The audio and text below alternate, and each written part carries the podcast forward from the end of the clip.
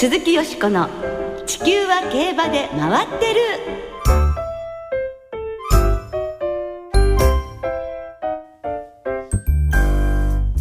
皆様こんばんは。お元気でいらっしゃいますか？鈴木よしこです。地球は競馬で回ってる。この番組では週末の重賞レースの展望や競馬界のさまざまな情報をたっぷりお届けしてまいります。今日も最後までよろしくお付き合いください。今宵ご一緒してくださるのは小林正美アナウンサーです。こんばんは小林です。はい札幌競馬堪能されましたか？え燃え尽きてきました。いいななんかスカッとしてらっしゃいますもんね今日。いつにも増して。ありがとうございます。はい。まあちょっとねあの夏競馬短くなってしまってね寂しいっていう方も多いと思います早いですね。小林さんも早かったですか？はいね、そうこう言ってるうちに、まあ暑さはそのままなのですが、今週から秋競馬開幕ということですね。中山、阪神での開催となりますが、日曜日にフランスでは凱旋門賞の前哨戦、ニエル賞にマカ引きが出走しますね。はい。シャンティ競馬場で行われる3歳馬による芝2400メートルのレース。今年は6頭で争われます。マカ引きはルメール騎手とのコンビで出走します。はい。なんとなく相手を見るとチャンス終わりって感じですよね。ですからまあ慣れるためにもねそう、ね、いいレースをねしたいしてほしいと思いますね。そして同じ日に韓国でも4頭の日本馬が出走予定しています。はいダートの1800メートルのコリアカップにクリソライとクリノスターオーガ。そしてダートの1200メートルのコリアスプリントにはグレープブランデーミリオンボルツが出走します。今年創設された韓国の国際競争なんですが、うん、どんなレースになるか注目ですね。そうですね。いよいよこう日本の馬も韓国にこう行くようになるっていうまあ増えていく感じがしますもんねね、する馬が。ですから新たな時代の扉が開かれるというような感じがしますね、はい、えー、彼らのちょっと走りに期待してどんなレースか注目したいと思います、はい、ねフランス韓国での日本馬の活躍。皆さん一緒に期待いたしましょう。さあこの後のコーナーはよしこさんと山本直アナウンサーの進行でお聞きいただきます鈴木よしこの地球は競馬で回ってる。この番組は JRA 日本中央競馬会の提供でお送りします。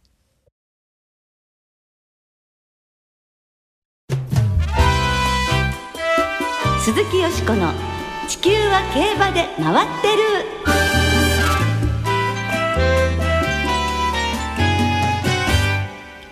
気温を見れば勝ち馬がわかる。気象予報士三宅誠さんの馬券術。ということで今週そして来週と気象予報士の三宅誠さんをスタジオにお招きしてお届けしてまいります。今日のゲスト三宅さんは気象予報士であるのですが競馬にも関心をお持ちで2014年一昨年ですね、はい、えー、気温を見れば勝ち馬がわかる気象予報士が教える革命的データを上司されています。気温をもとに勝ち馬を導く、はい、まあすごい発想ですよね。なんともユニークな予想法ですもんね。はい、えそんな三宅さんは1997年に気象予報士の資格を取得された後、民間の気象会社に勤務されていました。現在2004年に自ら立ち上げたスポーツウェザーという会社の代表を務められています。スポーツとお天気でどんな関わりがあるんでしょうか？それではご紹介いたしましょう気象予報士の三宅誠さんですこんばんはこんばんは。お忙しい中ありがとうございます。よろしくお願いいたします。ちょっと緊張気味でいらっしゃるんですけれども、テレビなどねお出になられてますがラジオは？初めてになりますね。嬉しいですね。嬉しいですね。初めてが私たちの番組というのは、はい、本当にありがとうございます。あの本当にあの力抜いて、え自由にお話しいただければと思いますのでよろしくお願いいたします。早速ですけれども三宅さんが設立されましたスポーツウェザーという会社についてまず教えていただけますか？はい。あのスポーツ中継の仕事を中心にあのサービスをしています。はい。まあ、一番多いのがあの、えー、ゴルフ中継で、まあ、ご存知の方多いかと思うんですけどまあ、選手の打つ直前のあのバックショットですね、はい、そこに地上の風、うん、で選手付近の風と。そういうスーパーをあの見たことあるかと思うんですが、はい、そのサービスを中心に行っております。初めて考案されたのが三宅さんということですか？そうですね。一応あの特許も持っておりまして、ええ、まあ、ゴルフ以外にもですね、まあ、ロードレース、まあ、マラソン駅伝とかええー、ボートレースであのサービスをさせていただいております。はい、まあでもそういうサービスをしようってお考えになったことがすごいですね。まあちょっとユニークですね確かに、えーはい、どういうところからひらめかれたんですか？そうですね。もともとあのスポーツに非常に興味があったのと、あの天気はもうあの小学校の時代からですね興味がありましてまあその延長線上であのビジネスにならないかということでまあいろいろあの、えー、考えた末にこういうことを考案したという形になるんでしょうか。あのゴルフのね風につきましては、はい、もう本当に今や当たり前というような感じで、はい、あの特にゴルフなさるファンの方は一緒になってあこういう風だからこういうショットするんじゃないかとか思われて楽しいんじゃないかと思うんですけど。そうですねあの見えないものを見せるっていうのは、まあ、それだけで結構あの楽しめるんですが今回の場合はあの選手が感じてる部分プラスその打球を押し流すようなこの上空の風を両方見せるっていうことが、まあ、一つのポイントでして、まあ、どの局さんでもゴルフ中継では、まあ、定番のコンテンツになってるという形でしょうか。はい、三宅さんはあの天気図を小学校の頃から書かれていたそうなんですが、あの具体的にはな何か何かを聞きながら書くということなんですか？なんかテレビをご覧になるラジオの気象通報をあの聞きながら、はいまあ、一枚一枚天気図をあの書いていくっていう作業で、はい、当時としてはあの一日に3回あったんですが、はい、日3回とも書くっていう形もあって高校生の 高校生までにあの、はい、2,000枚まあ当時としてはプロっていうのは2,000枚以上書かなきゃダメだって言われた時代なんで、はい、もう高校生の時代に2,000も、えー、2,000枚書いてしまって、はい、まあそんなとてもあのマニアックな、えー、あの少年というかそうでしたね、えー、ご自身続けられたその根気も素晴らしいんですけど、まあ、台風に非常に興味があったというところでしょうかね、あまり日常的じゃない部分で年に何回かしか来ないじゃないですか、そういうのをそのあらかじめ天気図を書きながら、まあ、自分で予想する的なそういうの楽しみがありましたね。やっぱり予想ですよ。ね、ね。予想する楽しみは、はい、まあ、競馬に通ずるところもあると思うんですけども、はい、でもその気象好きの少年、まあ、少年があの、まあ、スポーツも好きでいらした、ね。はい、そんな中で競馬にも注目されたと、ね、いうことなんですが、これはどうしてでしょうか？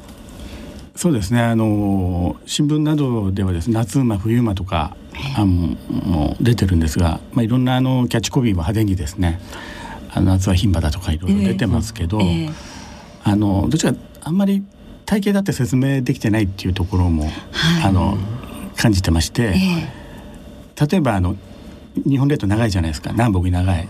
で6月言えばあの函館と阪神っていうのは同じくくりになるじゃないですか。はい、でまたあの春というのは3月から5月なんですけど、えー、3月上旬はまあ真、冬なんですねまだ。で5月下旬、まあ、ダービーの時期はもう初夏で、はい、もう30度超える日もあるぐらいなんでそれを同じくくり方いわゆる期間で区切るっていうのはそういうちょっと不合理な部分が出てくるんですよね。えー、で気象予報士的にはやはりレースごと気温をですね収集するっていうのが、えー、季節馬探すには一番適してるんじゃないかというふうに思って。えー始めました、はい、つまり三宅さんは競馬がお好きだった。そうですね、えーはい、いつ頃からお好きでしたか、えー、ミスター CB の時代ですかね。最初にご覧になったのミスター CB ですか？そうですね。その前の有馬記念光ジュエルが有馬記念で勝ったレースからですかね、うんうん、見始めたのは、えー、でミスター CB シンシンボリ・ルドルフという、えー、まあ、三冠馬が誕生し久しぶりに誕生して、うん。そこから始めたんですね。はい、ですが私と大体も競馬同期、ちょうどよしこさんがお天気お姉さんだった、はい、そう私ところから。競馬のちょっと前からお 天気お姉さんも始めてたんですけれども、はい、あの番組のエンディングで週末ですとね、はい、例えば G1 レースの前ですとエンディングに、まあ日曜日の日本ダービーは晴れ両馬場で行われそうです。とかねそんなことをねあの TBS の天気で。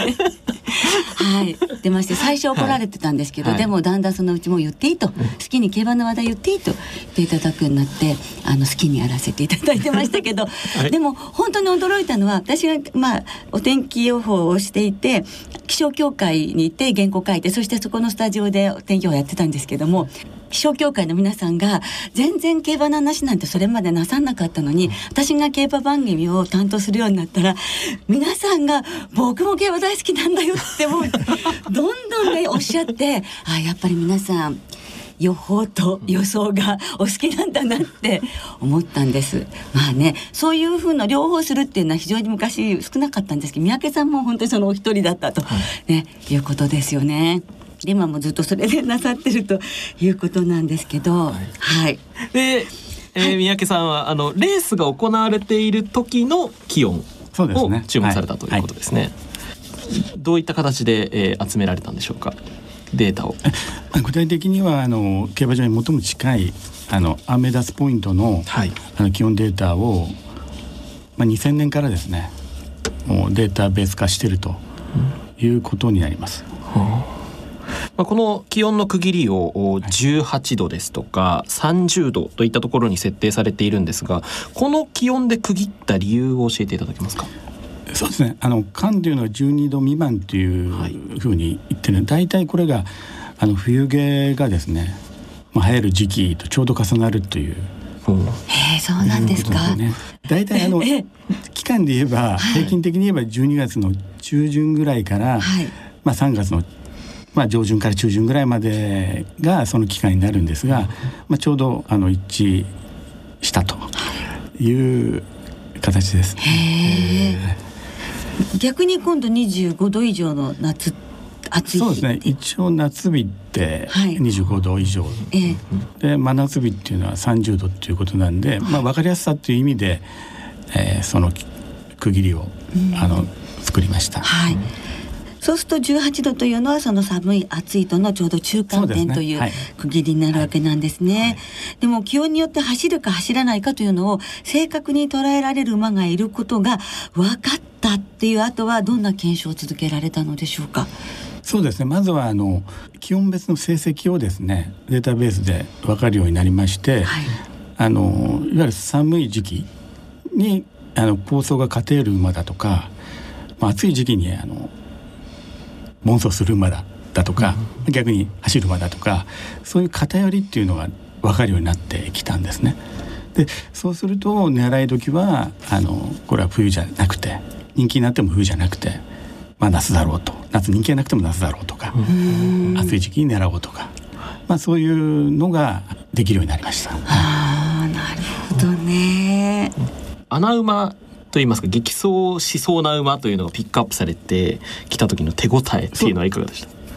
そうですね。ままずはあの苦手な季節で、はい、あの着順を落として、はあ、こう人気がどんどん下がってくるじゃないですか。はい、で得意な季節に来た時にこう一変するっていうような、うん、こういうところが季節馬を狙う非常に妙味があるんですけど、うんはい、そういうのをこうなんていうかなあのピックアップできた時は非常にあのまあ、喜びを感じるっていうか、まあそういうところでしょうかね。やったっていう、やったって感じですね。感じですよね。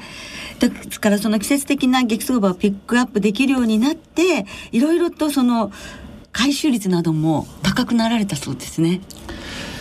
そうですね。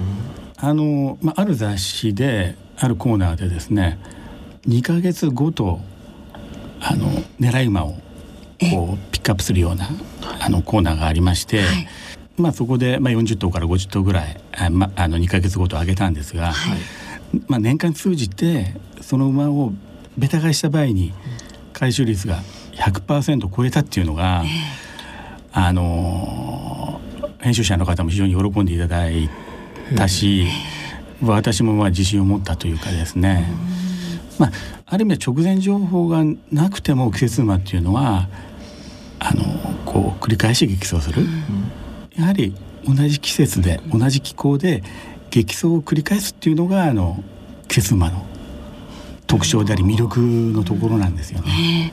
100%超えたっていうのは本当すごいことですよね。ファンの皆さんよりも確実に正解に近づいていないと出ない数字だと思いますので。うん、ね直前情報がないわけですから、そうですよね。だけでですからね。やっぱそれ自信になったっていうのは本当に正直なお気持ちなのでしょうね。はい、ね、はい、ああ本当気象予報士ならではというねお話をしていただきましたが今日は残念ながらお時間が来てしまいましたので宮城さんまた来週この続きはよろしくお願いいたします。よろしくお願いします。今日はどうもありがとうございました。ありがとうございました。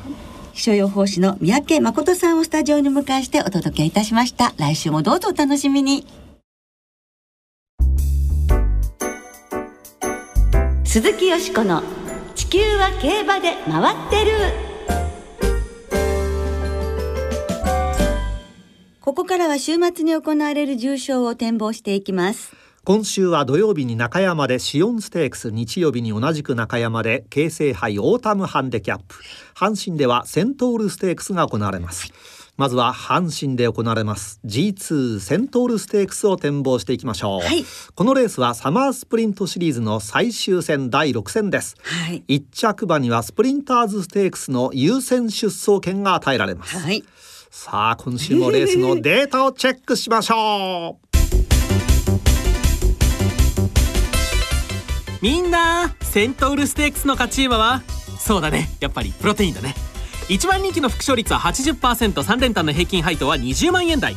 人気薄の台頭もありますが上位人気の信頼度は比較的高め。うん徐々にお兄さんに慣れていこうね。年齢別では3歳から5歳までの複勝率は20%台でほぼ互角。6歳以上となると複勝率が下がります。ローテーション別に見ると夏のスプリント重賞を使ってきた馬の好走が目立ち特にアイビスサマーダッシュ3着以内からこのレースに出走した4頭のうち実に3頭がこのセントウルステークスを勝っています。というわけで狙いは？そうだね。やっぱりネロだね。あいああいエビパーでパッション。山本でした。おおなんか元気が出てくる感じでしたね。パッション矢田さん？ご機嫌な感じでしたねパッション山本。ああまあ山本直アナウンサーもテンション高い方ですからね。はい、はいえー、さて、えー、はい、舞台となります、はい、阪神競馬場ですが金曜日お昼の天候は晴れ、芝田と亮です、そして日曜日なんですが、うん、えー、阪神は曇り降水確率40%と今出ていますが気温が32度2度と高いですね。そうですね。はい。セントールステークス、さあよしこさんどんな見解となりましたでしょうか？はい。私は期待している本命は13番のスノードラゴンで前走58.5キロから、えー、1.5キロ軽くなる57キロというのも見方しますしなんかちょっとこの間見たらまた白くなったような感じですね。でもねなんか体がこう柔らかくなった。そうですよ。8歳ですけどもね。だからこの馬いい状態キープしてるというところことなのでスノードラゴン期待しております。そしてやっぱりね高松宮記念をねレコードで買ったビッグアーサーここで負けてはいられないと思うんですよ。休み明けでは。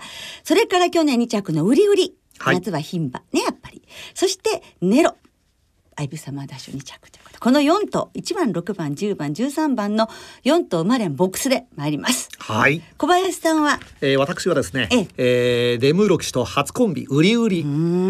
まあ実績もありますし、はい、えデムーロ騎手がねなんかあっさりとこうまた重賞勝っちゃったのっていうような感じになるんじゃないかなと思ってるんですが。なるほど。ルメール騎手がフランスに行ってる間に、はい、そうです。僕は頑張ります。そうですか。はい さあ続いて中山で行われます。ハンデの G3 京成杯オータムハンデキャップを展望します。こちらはですねサマーマイルシリーズの最終第3戦です。ではこちらもデータをチェック。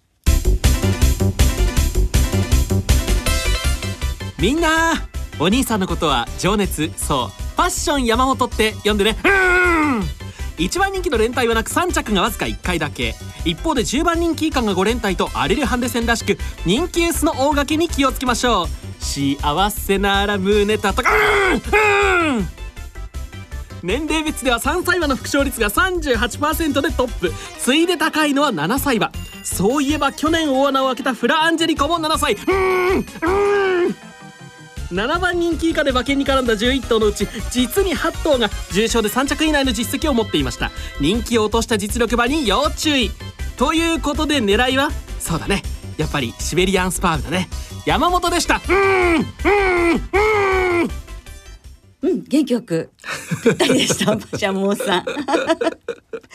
でもシベリアンスパーブですってね皆さんちょっと注意していただきたいと思います。はい、はい、さて中山競馬場なんですが金曜日のお昼の中山の天候は晴れ芝田とともに涼です。え。えー、日曜日の中山はですねちょっと曇り時々雨曇り時々雨という予報になっています。はい。雨は降るんでしょうか？どうでしょうね。開幕ですからね。ねえあんまり降らないでほしいと思いますけどね。さあ、よしこさんはどんな見解をお持ちでしょうか？はい、私は東証ドラフターにもう一回期待したいと思うんですけど、あの前走もやっぱり打ち通ってきたんですが、ちょっと馬場も悪かったということで。マイルでも通用するってとこちょっと見てみたい気がするので東証ドラフト本命なんですけれどもなんかねあの3連勝したっていうのが11月1月3月ということでこの夏 今日のね宮城さんの話 この夏はちょっとあ難しいのかしらと思いつつ期待してみたいと思います。そしてロードクエストダノンリバティダノンプラチナという G1 ホースのね底力をダノンプラチナには見せてほしいなと思います。え5番10番13番14番4等ボックスで参ります、はい。はい小林さんは？えー私はですね、まあいい枠を引いたと思います。2枠3番カフェブリリアント戸崎啓太騎手。ええ。えああそうですか。カフェブリリアント、はい。で戸崎さん。でさっき売り売りでドイムーロ騎手ということでしたけれども、はい。サマージョッキーズシリーズの優勝が今トップ戸崎さん36ポイントデムーロ騎手が30ポイントということでもし売り振りが勝って戸崎さん負けると。あ、逆転も。逆転。だけどだから小林さんの予想はこの二方の戦いという ことこにもかかってるわけですね。はい、どうなりますでしょうか？うんはい。ね、見どころがたっぷりでございますね。はい。さあ、それではここでリスナーの皆さんからいただいた予想もご紹介しましょう。有馬記念まで15週3。はい。えーニエル賞出走のマカヒキの安城にこの馬のことや現地を知るルメール騎手というのは心強いですね。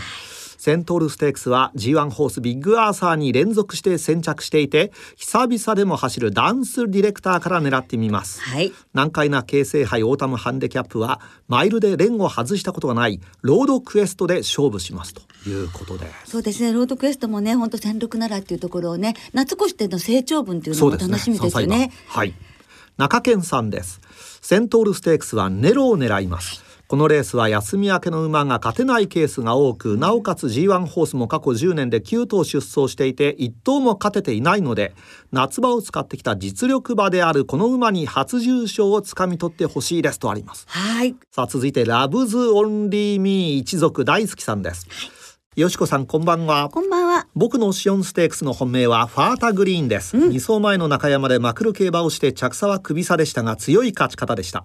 この馬のお兄さんも中山で重賞勝ちしているのでこの馬が本命です。なるほど。京成杯オータムハンデキャップはマイルがベストなダノンプラチナから流したいと思いますとあります。ね、紫苑ステークスもね重賞になりましてね、はい。3着まで秋華賞ね優先出走権ということで、はい。私はビッシュに大外ですけどねビッシュに期待したいと思っていますが小林さんは？私はですね、えー連勝中ベアインマインドに期待します。はい。はい。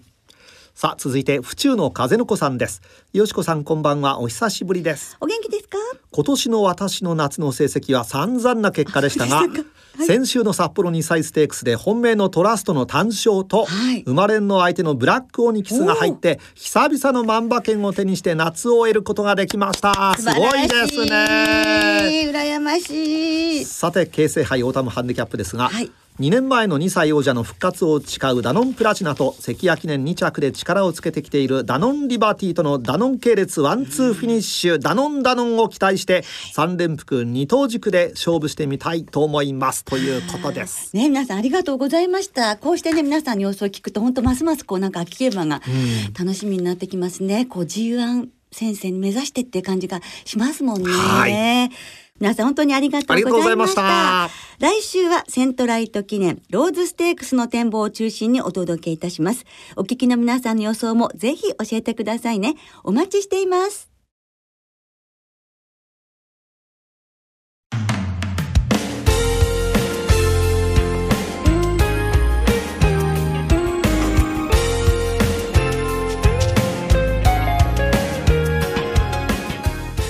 週もそろそろお別れの時間となりました。今週から秋競馬中山阪神の二条開催です。はい。明日9月10日から10月16日まで最終レースは馬連がお得。全場の最終12レースの馬連は通常の払い戻し金に売上の5%相当額が上乗せされ払い戻しされます。はいそして4回阪神開催期間中はビアコレアット阪神競馬場ということで阪神競馬場オリジナルビールうまかったうまかったをはじめ、はい、世界のビールが味わえます、えー、うまかったってどんな味でしょうね。味わってみたいですね、えー、そして11日日曜日にはボクシング元世界王者の亀田光輝大輝兄弟が登場します13時30分頃からオープニング乾杯セレモニーがイベント広場で行われます。はい。